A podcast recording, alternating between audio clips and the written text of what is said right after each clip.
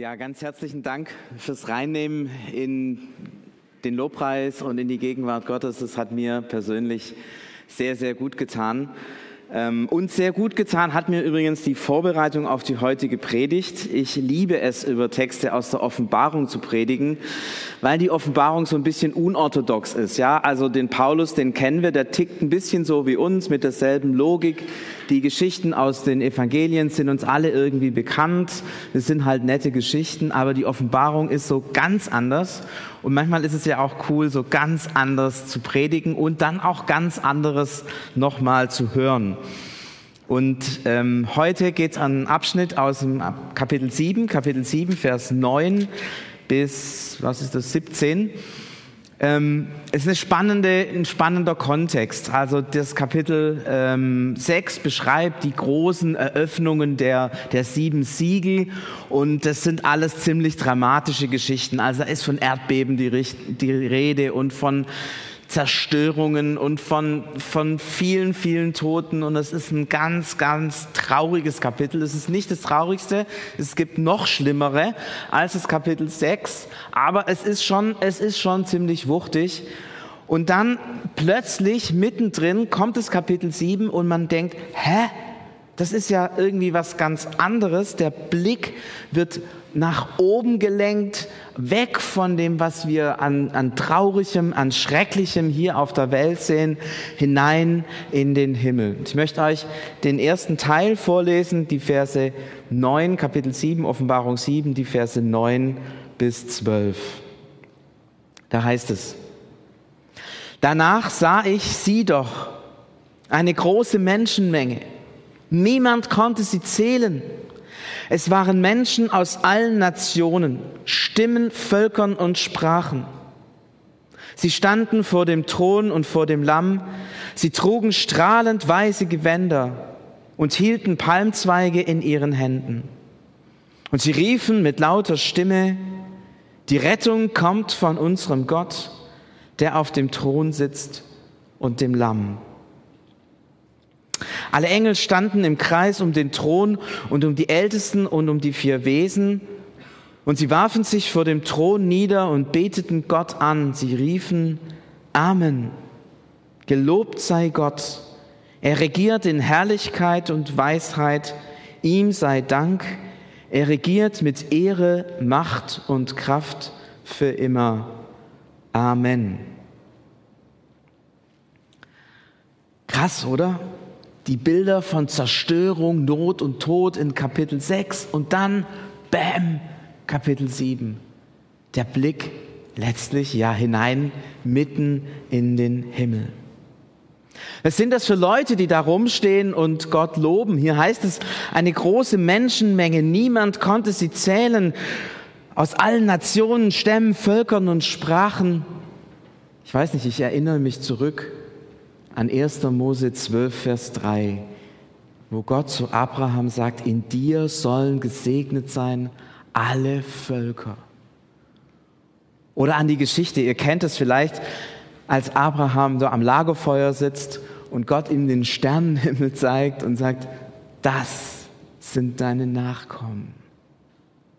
Ja, das, was wir hier in der Offenbarung sehen, sind die Nachkommen Abrahams. Manche sagen, das seien nur die Märtyrer, aber ich glaube, so viele Märtyrer gibt es gar nicht, wie hier beschrieben sind, sondern es ist tatsächlich das Volk Gottes in seiner, in seiner Gesamtheit, in seiner, in seiner Größe, Buntheit und Vielfalt. Da stehen die Christen aus der Zeit, ähm, aus der ersten Christenheit, so um das Jahr 70, 80, 90, da stehen die Christen, die in den Verfolgungen waren. Da stehen die Christen des Mittelalters, des Frühmittelalters, Spätmittelalters, Hochmittelalters, keine Ahnung. Da stehen die Christen der Renaissance, der napoleonischen Kriege. Da stehen die, die vielleicht im Ersten Weltkrieg oder im Zweiten ihr Leben gelassen haben. Da stehen aber auch die, die von uns gegangen sind, Geschwister, die wir vielleicht noch kennen, Eltern, Freunde, Bekannte, die gestorben sind. Da stehen unsere Enkel und Urenkel. Da stehen die, die, wenn es sein soll, in 200, 300, 400 Jahren noch leben und zu Jesus gehören. Und alle stehen da und loben Gott. Ich weiß nicht, was die für Musikinstrumente benutzt haben. Keine Ahnung, welche Musikinstrumente so ungefähr über zweieinhalbtausend Jahre Christentumsgeschichte funktionieren. Keine Ahnung, in was für einer Sprache die gesungen haben oder in wie, wie vielsprachig die gesungen haben. Keine Ahnung, wie schön oder nicht schön das für unsere Ohren geklungen hat.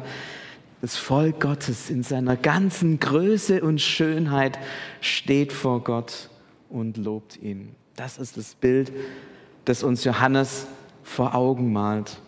Und das Schöne ist, ähm, dass er uns nicht nur das Volk Gottes zeigt, sondern dass er uns damit einen Blick hinein auch zeigt in, in die Ewigkeit.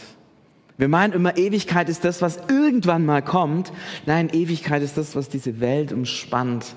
Diesen Raum der Gegenwart Gottes, den diese Welt umspannt, in den dieser himmlische Gottesdienst abläuft. Zeitlosigkeit ist vielleicht ein besseres Wort als Ewigkeit, weil bei Ewigkeit denken wir immer, es ist unendlich lang.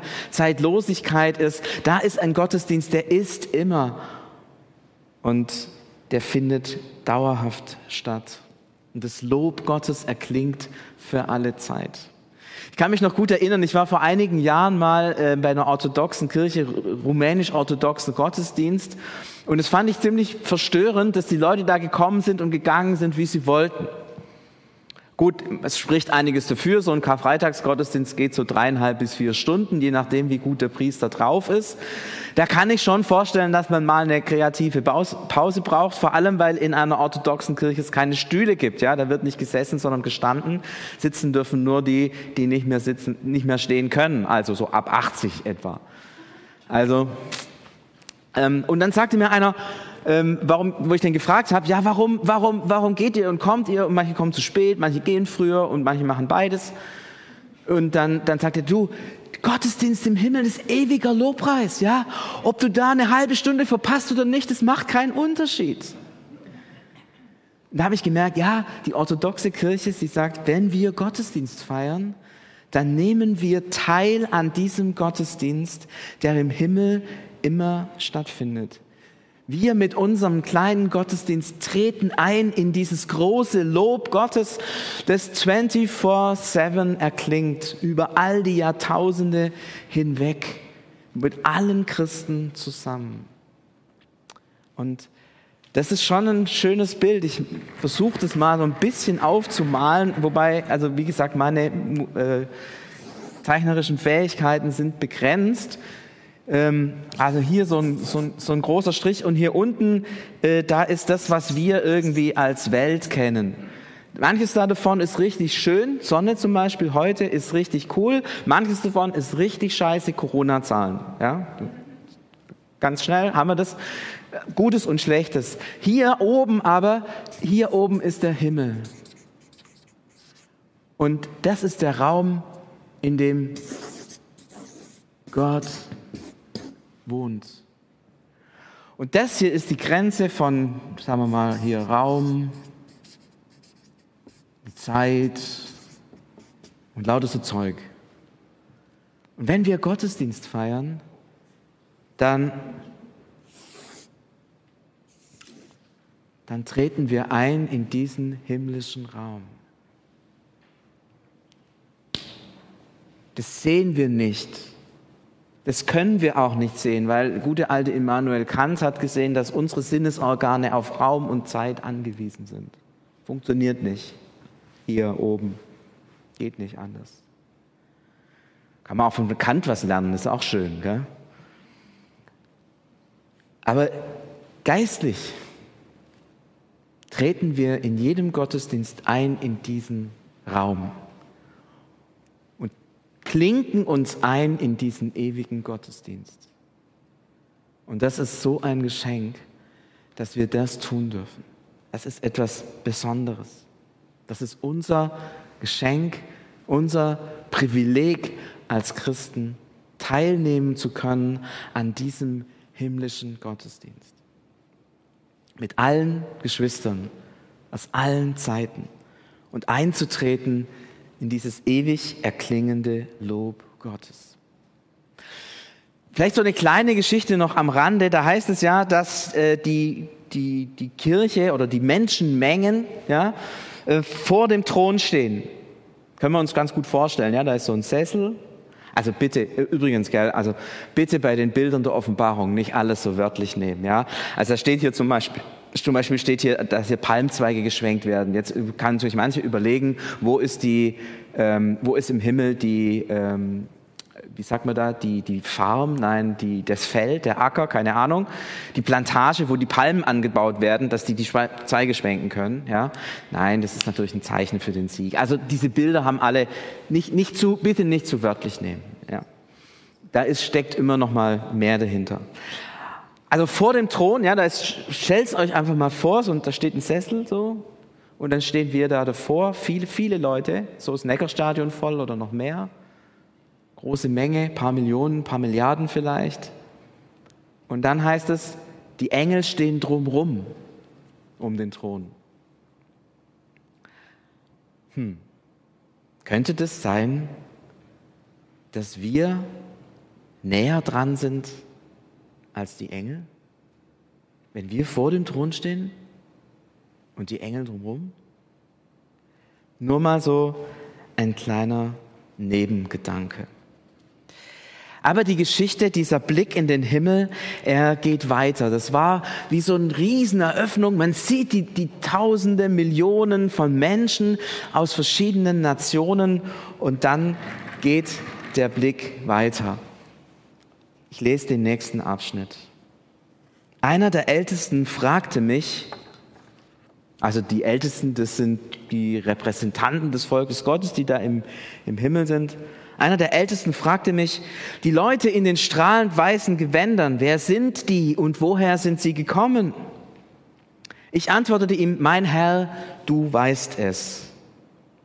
Und er sagte zu mir, diese Menschen haben die große Not überstanden.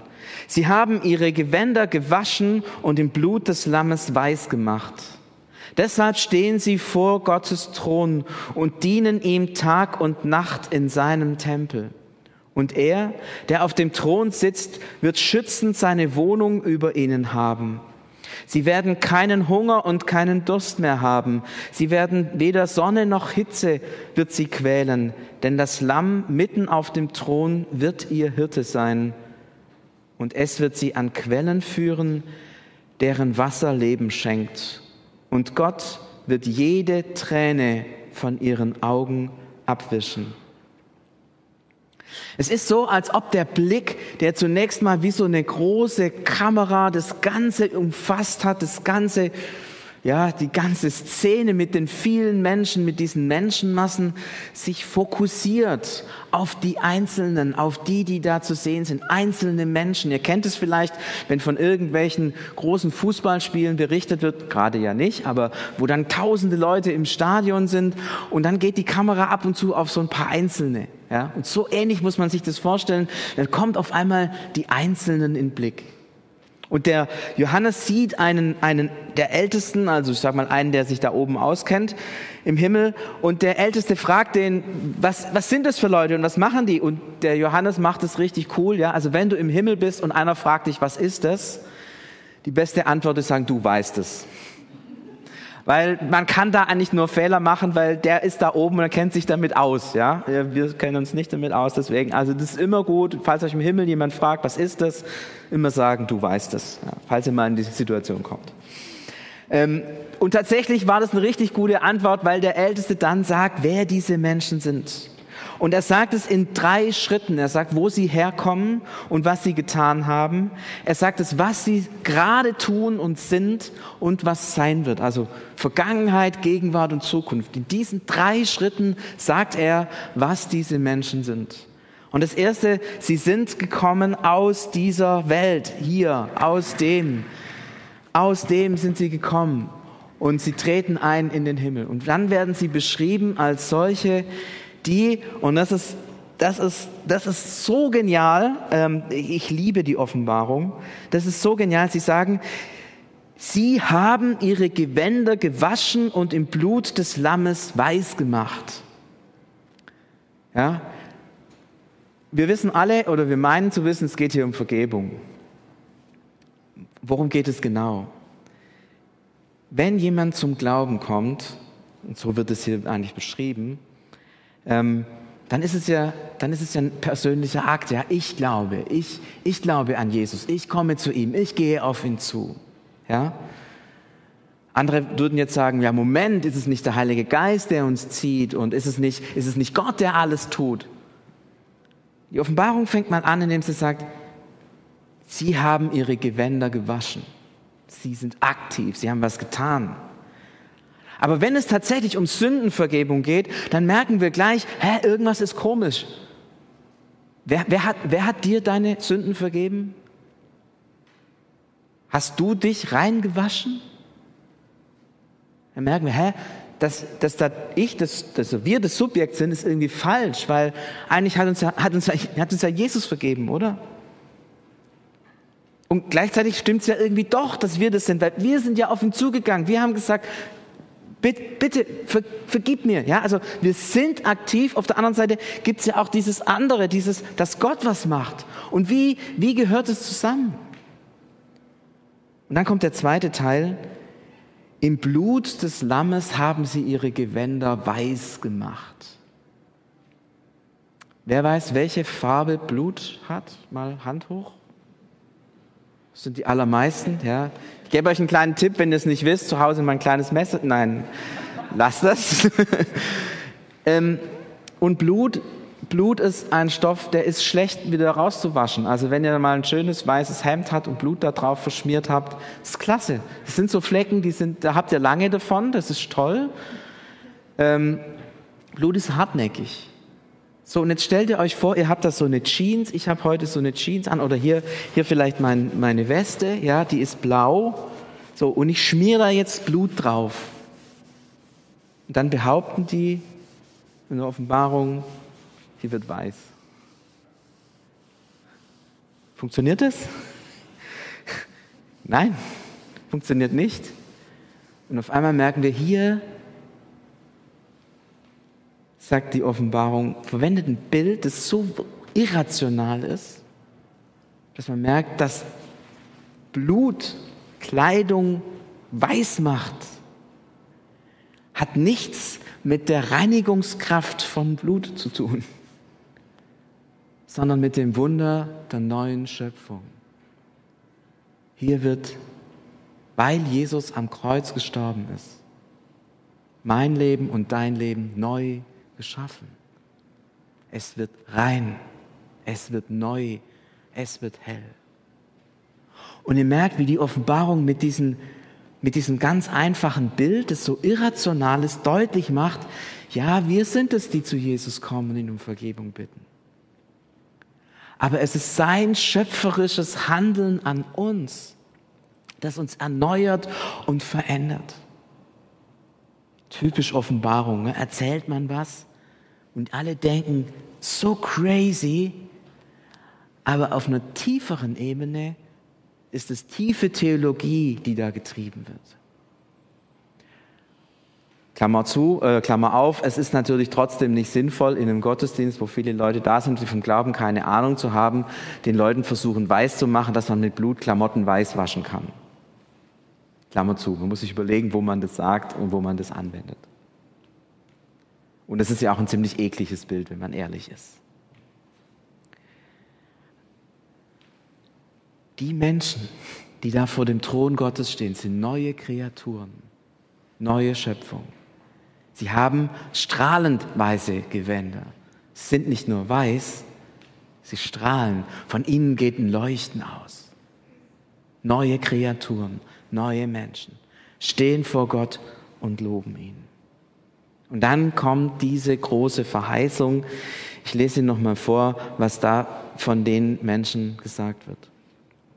Kein, Gott wird Wohnung über ihnen haben. Das steht im, im, im Griechischen das Wort Zelten. Ja? Stellt euch ein Zwei-Mann-Zelt vor. Ja? So wie ihr in dem Zwei-Mann-Zelt im Regen geborgen seid, so birgt euch Gott mit seiner ganzen Liebe. Und dann kein Hunger, kein Durst mehr. Sonne und Hitze wird nicht sie quälen. Wer in Israel war, war ja am See Genezareth oder so weiß, wie heiß es da sein kann. wird sie nicht quälen. Das Lamm wird ihr Hirte sein. Es wird sie an Quellen führen, deren Wasser Leben schenkt. Es ist eine der Texte, wo sich Heilsvorhersagen aus der ganzen Bibel, aus dem ganzen Alten Testament auf wenige Zeilen konzentrieren. Es ist ein Brennglas der Heilsverheißungen und es beschreibt das, wer du bist. Diese Verheißungen gelten dir ganz persönlich. Du bist jemand, der aus der Welt kommt, aus der Bedrängnis. Ja. Du bist jemand, der vor Gott steht. Ja. Und du bist es, weil du neue Kreatur bist, neu geschaffen bist. Und dir gelten diese Verheißungen Gottes. Er sorgt für dich in einer umfassenden, vollkommenen Weise und gibt dir alles, was du brauchst. Und das Ganze gipfelt dann in diesem Satz, und Gott wird jede Träne von ihren Augen abwischen. Stellt euch das vor. Gott kommt dir so nahe, dass er die Tränen abwischt. Habt ihr schon mal jemand Tränen abgewischt? Ihr macht es nicht mit 1,50 Distanz, ja, so. Wie macht man das? Ganz nah. Näher geht es kaum. Das ist das, was Gott für dich und für mich und was Gott für uns bereit hat. Ja, und dann geht es weiter hier. Das siebte Siegel wird eröffnet und dann geht es weiter mit vielem, vielem anderen und Trompeten und Posaunen und was auch immer in der Offenbarung. Und diese Welt wird wieder mächtig und vieles, was hier an Schrecklichem passiert, kommt wieder in den Blick. Ich habe euch, und vielleicht habt ihr euch gewundert, was das, was das mit, diesem, mit der Offenbarung zu tun hat, dieses Bild auf den Platz legen lassen von dieser Giraffe. Es wird ja gleich nochmal eingeblendet, genau, dass es alle auch sehen können. Ähm, es geht zurück auf einen Gedanken, den die Sophie Lutz mal ge geäußert hat und gesagt, wir Christen sind wie so Langhalsgiraffen und ich bin fasziniert, wie die Amelie das dann tatsächlich auch gemalt hat. Ich habe ihr das einfach geschildert, so und so müsste das sein. Und das ist dann äh, genialerweise dabei rausgekommen. Und ihr seht, letztlich beschreibt es genau die Art, wie wir Menschen leben. Und ich möchte euch bitten, dass ihr das tief, dieses Bild tief in euren Glauben, in euer Gedächtnis einbrennt. Auf der einen Seite unten, ja, wir stehen mit beiden Beinen, nein, sogar mit vier Beinen, also noch, noch beiniger, ähm, auf der Erde. Und wenn ihr genau hinguckt, seht ihr, da ist, äh, sind so, so Grünpflanzen, aber ein so ein Farn ist zum Beispiel komplett verdorrt. Ja? Also das ist unsere Welt. Da gibt's Schönes, ja, aber es gibt auch Kaputtes und Zerstörerisches. Und im Hintergrund seht ihr die Zacken der Corona-Kurven, ja, die rauf und runter gehen ähm, und so bisschen bedrohlich immer wieder am Horizont stehen. Das ist, das ist unsere Welt, das ist unsere Bedrängnis. Da kommen wir her und da gibt es Not und Tod und vieles, vieles, vieles. Und zugleich, und zugleich dürfen wir unseren Kopf erheben und in den Himmel schauen. Und im Himmel Anteil haben an der Gegenwart Gottes. Da ist unser Platz. Wir stehen vor Gott. So werden wir hier beschrieben. Deshalb stehen sie vor Gottes Thron und dienen ihm Tag und Nacht in seinem Tempel. Das ist die andere Seite, die nicht sichtbare Seite unserer Wirklichkeit. Und wenn ihr euch fragt, warum heißt dieses Buch Offenbarung genau, weil sie diese nicht sichtbare Seite der Wirklichkeit offenbart. Wir stehen vor Gott. Wir stehen vor ihm im Himmel. Wir sind eine neue Kreatur und gehören zu ihm. Und wir haben eine unglaubliche Verheißung von Schutz und Nähe und Fürsorge Gottes. Das ist die andere Seite unserer Wirklichkeit. Und ich habe euch dieses Bild ähm, ausgelegt und für alle, die jetzt äh, im Livestream sind, ihr könnt es nachher auch runterladen. Und ich möchte es euch bitten, das irgendwo hinzuhängen, weil wir sind versucht, immer in diesem so in diesem Weltding hier uns zu verlieren und zu vergessen. Und ich möchte dich bitten, heb den Kopf, heb den Kopf nach oben und sieh, wo wir wirklich sind, wo du wirklich bist. Und sieh, was für dein Leben wirklich gilt. Und Jesus, wir danken dir von ganzem Herzen, dass du uns das, diesen Blick auch schenkst in unsere Wirklichkeit.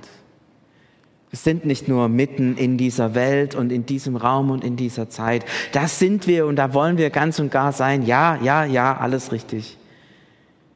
Aber wir sind zugleich deine Kinder. Wir gehören zu deinem Volk, stehen vor dir, vor deinem Heiligtum. Und wir wissen, dass du uns siehst.